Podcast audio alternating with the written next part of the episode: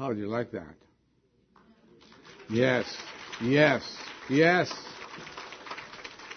Loosen up. And this is a great day. If Jesus were not alive, our meeting here will be like a, a town meeting. It has no life and no substance.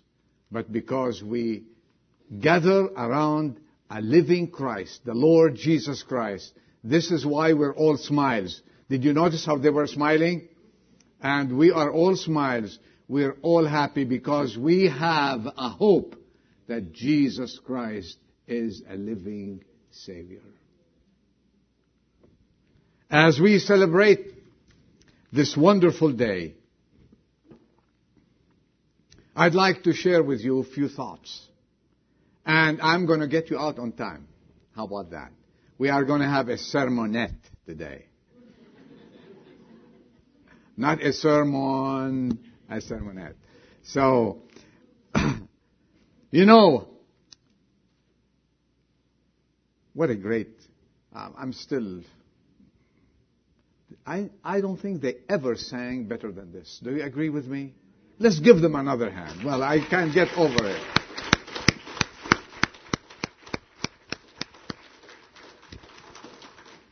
Oof. He's alive. Christianity begins, someone said, where religion ends, with the resurrection. In Isaiah we read, He will swallow up death in victory. In Mark we read, They shall mock him, and they shall scourge him, and they shall spit upon him, and shall kill him, and the third day he shall rise again. Jesus said, now, I am the resurrection and the life. Thomas Jefferson, who was a great man, nevertheless, could not accept the miraculous elements in the scripture. Maybe you don't know that, but now you know it. He edited his own special version of the Bible, in which all references to the supernatural were deleted. Jefferson, in editing the Gospels, confined himself solely to the moral and teachings of Jesus. The closing words of Jefferson's Bible are these. There laid they Jesus, there laid they Jesus, and rolled a great stone at the mouth of the sepulchre, and departed. And that's the end of his Bible. Thank God. That is not the way the story really ends. Do you agree? In Luke twenty-four, chapter twenty-four, five and six, we read, Why do you seek the living among the dead? He is not here, but he is risen. And because of his resurrection, we have the following.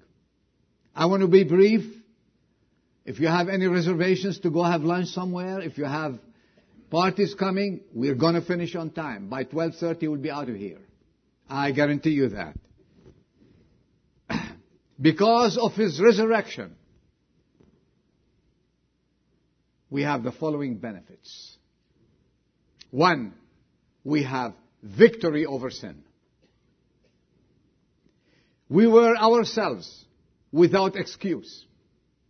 Sin was our master, and we were slaves who can, and we were screaming and looking for help and saying, who can? Who can save us and justify us? We thank God for His coming. He died and rose victorious to give us life and life eternal. And we read in the Bible, in Colossians two thirteen, And when we were dead in our transgressions and the uncircumcisions of our flesh, He made us alive together with Him, having forgiven us all sins. This is the first benefit. The Word of God goes on to say, He canceled the record that contained the charges against us.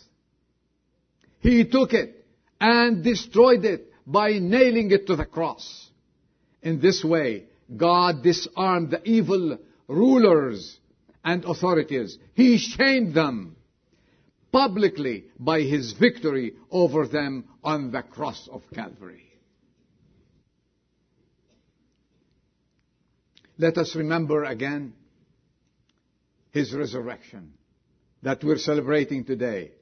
This is a divine declaration that atonement on our behalf has been accepted, and that God the Father was satisfied with this atonement for human sin. Christian, rejoice, relax. You are in his presence today without sin, because Jesus Christ has paid it. We can say, Jesus paid it all. All to him we all owe. Sin has left a crimson stain, but he washed it white as snow. We thank him for that. Remember what he said also, their sins and their lawless deeds I will remember no more. Rejoice, Christian. This is today, this is a day for rejoicing. This is your victory over sin. Jesus said in John eleven twenty-five, I am the resurrection and the life. He who believes in me shall live even if he dies. Because he lives, we heard that song, we shall live too. That's the news. No more fear. No more perplexity. No more guessing about our future. No more slavery to sin. For the Bible says, sin shall not have dominion over you anymore. You know, for he came to die, not to prove that he can be raised from the dead. That was proven long time ago. This is the creator of the universe. This is the God who created you from, and me from dirt. He just, and we became men and women. He didn't come to prove that I can be crucified and die and be raised on the third day. No, no, no. You know, for he came for only one thing. He died for your sins and mine. He raised people from the dead. He took people up in the air. And he did so many miracles. And we were not waiting for another miracle. No, no, no. The only miracle that he did on the cross of Calvary, that he paid for your sins and mine to give us eternal life and to let us go free from the bondage of sin. This is an unmistakable assurance that the past is under his blood. Rejoice. The present is in his hands, and the future is secured just because he lives. We said the first benefit is victory over sin. The second benefit, quickly, is the devil now is a defeated foe. Do you hear that? The devil now is a defeated foe. At the cross, our Savior left the devil in total disarray. Do you agree with me? Total disarray. The time has come when the heat of the battle against the powers of evil is going to be, to be displayed to the whole world. Golgotha revealed the scheme of the devil, disarmed him, and made a public display of him and his demons. Christ died there, paid the price for our freedom, took our sins to the grave, and on the third day, what he did on Easter morning, he rose victorious to live forevermore. No other God can do that. No other one who pretended to be God can do that. They're all dead, and they have rotten in their graves. Only the grave of Jesus Christ is wide open and empty. An empty grave to prove that my Savior lives.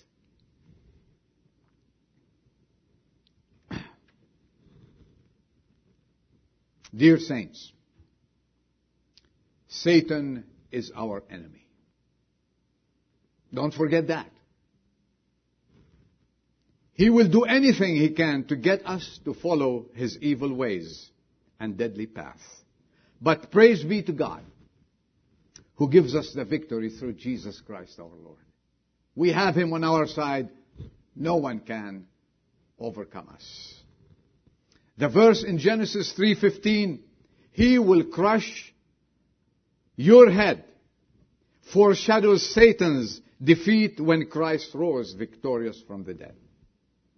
Yes, Christ's resurrection is a crushing blow to the devil and his kingdom. What a victory that day. What a victory. This is why John, in his first epistle, chapter two and verse fourteen, writing to us, he says, I write, I have written to you, young men, and that is for women too, because you are strong, and the word of God abides in you, and you have overcome the evil one. Satan has no dominion over you anymore. You are free.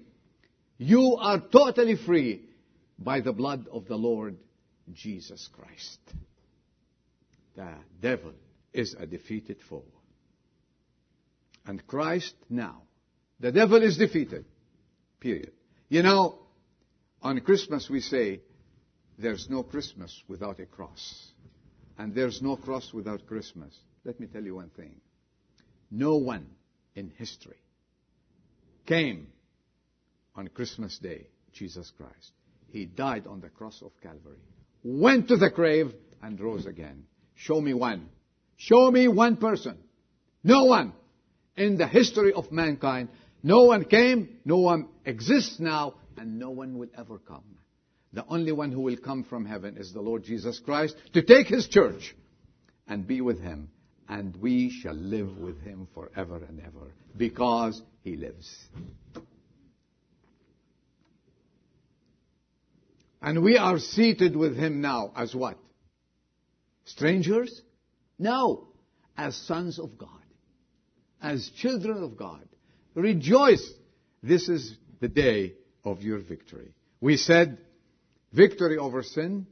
We said also the devil is a defeated foe. And thirdly and lastly, we, he gave us a living hope. He gave us a living hope. Death is conquered. In every person's mind marches a procession of fears. Don't deny it. We have it, all of us. What is it for me, you ask? Sickness? Failure, loneliness, a loss of a loved one,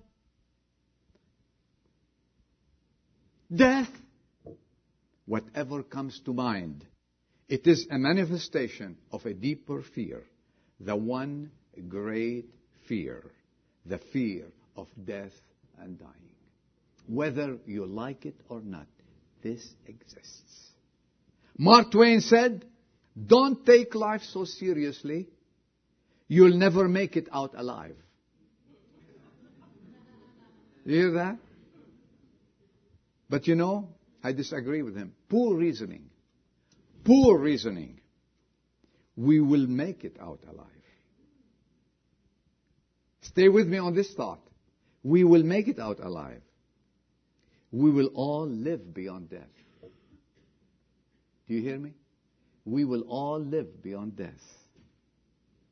The concern is where we will spend eternity. Death is not, not the end of the road. You don't say, I closed my eyes, I gave up the ghost, and they put me in that casket and throw me six feet under, and they forget about me. They will forget about you. We forget about people.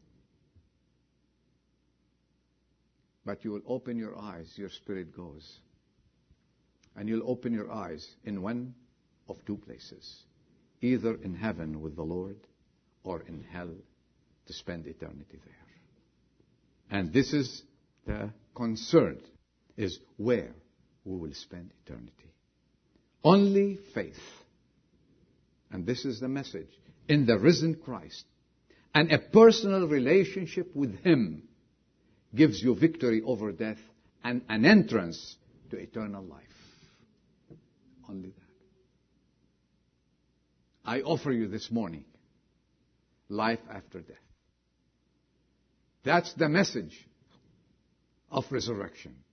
I offer you what Christ offered us, life after death. Satan seemed victorious in the Garden of Eden, didn't he? Aha, uh-huh, I got them. And he seemed in celebration at the cross of Calvary. But God turned Satan's pseudo-victory into defeat when Jesus Christ rose victorious from the dead. And he rose that he might deliver those who through fear of death were subject to slavery all their lives. Now, death is no longer a source of dread and fear to the Christian. Every person here today who believes on the Lord Jesus Christ that he is his or her Savior, when you leave this place, you have no fear of death, because death has become a slave. Death is the boat. I figured it this way. He's the boat that you just embark to cross the river from this side to the other side. He becomes your servant. And this is what Jesus Christ did on the cross of Calvary. And this is when he rose to give us this wonderful life that we have. It is no longer a source of death, of fear. Christ overcame it, and one day we will also. Paul, in his letter to the Corinthians, chapter fifteen, and in the last verses, like fifty-six, fifty-seven, he says that alive in Christ and the dead in Christ, at the last trumpet, they shall all meet in heaven, and we shall hear a chorus. The dead in Christ will sing the following: O grave, where is thy victory? And those who are taken alive will sing another stanza. They will say, O death, where is thy sting? And both parties will meet together in heaven, and there they shall be with the Lord, because through his conquering death has given you and given me and given us all the power over death. So let us enjoy and rejoice in our living hope and celebrate this beautiful day. Someone wrote this, and I wanted to share it with you. I'll end with it. No longer must the mourners weep and call departed Christians dead, for death is hallowed into sleep, and every grave becomes a bed. To fall asleep is not to die. To sleep, yet wake in larger life. Instead of exile, rest on high. Instead of struggle, peace from strife. Now, once more, Eden's door wide open stands to mortal eyes. Now, at last, all things have passed. Christ is risen. We too shall rise. Victory over sin, victory over the devil, and victory over death. These are benefits that God has given us by raising our Lord and Savior, Jesus Christ, from the death. Let me ask a question. Are your sins forgiven? Did he forgive your sins? If you can say yes, hallelujah. May God bless you. Is the devil a defeated foe in your life? If you can say yes, may God bless you. Do you have victory over death, that feeling, that ill feeling? Do you have that victory? That when you die, you close your eyes here, you open them up there, and be in His presence? If you have that, congratulations, go and celebrate. Go and celebrate. But, if you have a but, if you have a little doubt in your heart, if you're not sure of that, if you cannot answer yes to these three things, there is still a fountain filled with blood.